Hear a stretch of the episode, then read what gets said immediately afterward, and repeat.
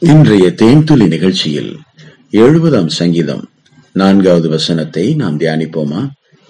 உம்மை தேடுகிற யாவரும் உம்மில் மகிழ்ந்து சந்தோஷப்படுவார்களாக. உமது ரட்சிப்பில் பிரியப்படுகிறவர்கள் தேவனுக்கு மகிமை உண்டாவதாக என்று எப்பொழுதும் சொல்வார்களாக. பிரியமானவர்களே கர்த்தரை தேடுகிறவர்கள் ஒருபோதும் வெட்கப்பட்டு போவது இல்லை. ஆம் வேதத்தில் யாரெல்லாம் கத்தரை தேடினார்களோ அவர்களுடைய வாழ்க்கையில் ஒரு மாற்றமும் முன்னேற்றமும் உண்டாயிரு இருந்திருக்கிறது. தேவன் அதை செய்திருக்கிறார் பிரியமானவர்களே. ஈசாக்கு திருமணம் முடித்து கிட்டத்தட்ட இருபது ஆண்டு காலம் தன்னுடைய மனைவிக்கு குழந்தை பாக்கியம் இல்லை விசுவாசத்தின் தகப்பனாகிய ஆபிரகாமுடைய மகன் இவர் பாருங்கள். அவர் எந்த அளவிற்கு ஆபிரகாமுடைய விசுவாசத்தை படித்திருப்பார். அவர் தொடர்ந்து தன் மனைவிக்காக ஜெபிக்கிறார். கர்த்தரை தேடுகிறார். கர்த்தரை தேடின ஈசாக்கனுடைய ஜெபத்தை கர்த்தர் கேட்டார்.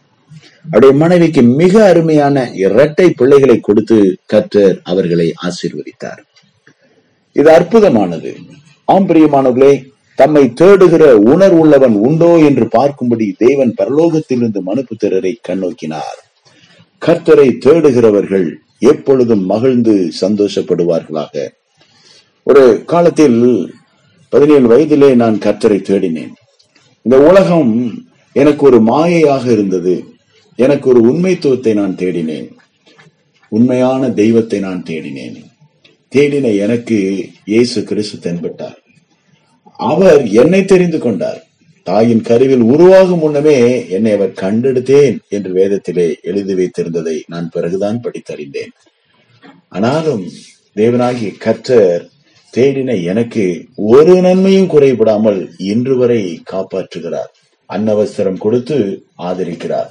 ஆம் பிரியமானவர்களே கர்த்தரை தேடுகிறவர்கள் மகிழ்ந்து சந்தோஷப்படுவார்களாக. கர்த்தரை தேடின தாவிதும் அப்படித்தான். இக்கட்டான நிலைமையில் அவர் தலைக்கே அங்கே ஆபத்து வந்து விட்டது.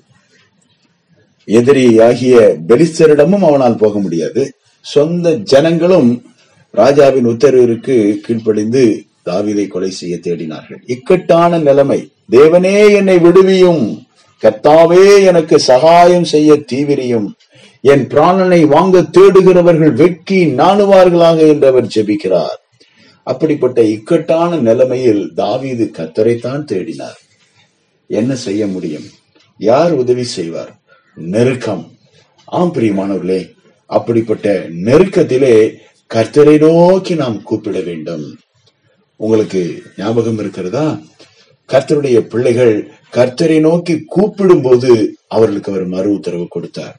இஸ்ரவேல் ஜனங்கள் வனாந்தரத்திலே.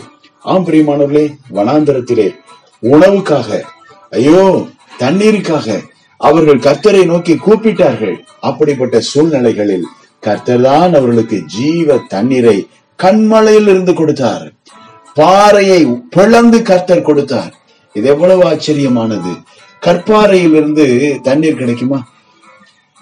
போர் போடும்போது அது பாறை நிலம் அங்கே தண்ணீர் கிடைக்காது என்று சொல்லுவார்கள். அதுல போர் போட முடியாது அது கடினமாக இருக்கும் என்றெல்லாம் சொல்லுவார்கள். ஆனால் ஜீவனுள்ள தேவன் தம்மை தேடின தம்முடைய பிள்ளைகளுக்காக தம்மை நோக்கி கூவி அழைத்த தம்முடைய பிள்ளைகளின் தேவைகளை சந்திப்பதற்காக கண்மலையை பிளந்தார். ஜீவ தண்ணீரை நாற்பது லட்சம் இசைவில் ஜனங்களுக்கு கொடுத்தார். இது அற்புதமானது. ஆண்டவராகி இயேசு கிறிஸ்துவே நம்முடைய ஜீவ தண்ணீராக இருக்கிறார். ஜீவ தண்ணீரை கொடுக்கிற கண்மலையாக இருக்கிறார். ஆகவே நாம் கர்த்தரை தேடுகிற ஒரு நபராய் மாற வேண்டும். அதிகாலமே அவரை நாம் தேட வேண்டும். அதிகாலமே அவரை தேட வேண்டும். ஒவ்வொரு நாளும் அவருடைய வாசற்படியிலே காத்திருந்து கதவு நிலை அருகே நாம் காத்திருந்து ஓ தகப்பனே என்னுடைய தேவை நீராகவே இருக்கிறீர். இந்த நாளில் ஓ நீரன் தேவை கத்தாவே. நீர் எனக்கு தேவை உடைய பிரசன்னம் எனக்கு தேவை உடைய ஆளுகை எனக்கு தேவை உடைய அன்பு எனக்கு தேவை உடைய பாதுகாப்பு எனக்கு தேவை. ஓ உடைய ஜீவ வார்த்தைகள் எனக்கு தேவை உடைய ஆலோசனை எனக்கு தேவை உடைய மேன்மையான வழிகளும் திட்டங்களும் எனக்கு தேவை கத்தாவே. நீர் உடைய ஆவியின் வல்லமையால் என்னை நிரப்பணுமே என்னை நடத்தணுமே என் கரங்களை பிடிக்கணுமே. ஓ சத்தியத்தின் பாதையில் என்னை நடத்தணுமே. கத்தாவே என்று அவருடைய கதவு நிலையருகே காத்திருந்து நித்தம் நித்தம் நித்தம் அவரை தேவையாக கொண்டு ஆண்டவரே என்னை விடுவியும் என்னை விடுவியும் என்னை காத்துக்கொள்ளும் எனக்கு உதவி செய்யும் என்று நாம் அவரை தேடும்போது கர்த்தர் நம் வாழ்க்கையில் மகிழ்ந்து சந்தோஷப்படும்படியாக நமக்கு உதவி செய்வார். அல்லேலூயா தேவனை பிரியப்படுகிறவர்கள். தேவனிடத்தில் ரட்சிப்பை பெற்று பிரியப்படுகிறவர்கள்.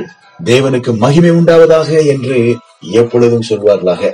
பரலோகத்திலும் பூலோகத்திலும் முழு உலகத்திலும் அல்லேலுயா என்ற வார்த்தைக்கு அல்லேலுயா என்றுதான் அர்த்தம்.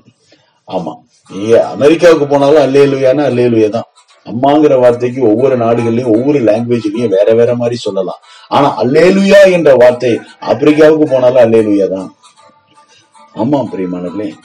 நீங்க மலேசியாவுக்கு போனாலும் சிங்கப்பூருக்கு போனாலும் துபாய்க்கு போனாலும் பரலோகத்துக்கே போனாலும் அல்லேலுயா என்றால் ஒரே வார்த்தை தான் அல்லேலுயா என்றால் நம்முடைய வாழ்க்கையில் இருக்கிற அல்லல்கள் எல்லாம் நம்மை விட்டு நீங்கி போவோம் அல்லேலுயா என்றால் தேவனுக்கு மகிமை உண்டாவதாக என்று சொல்லி அர்த்தம்.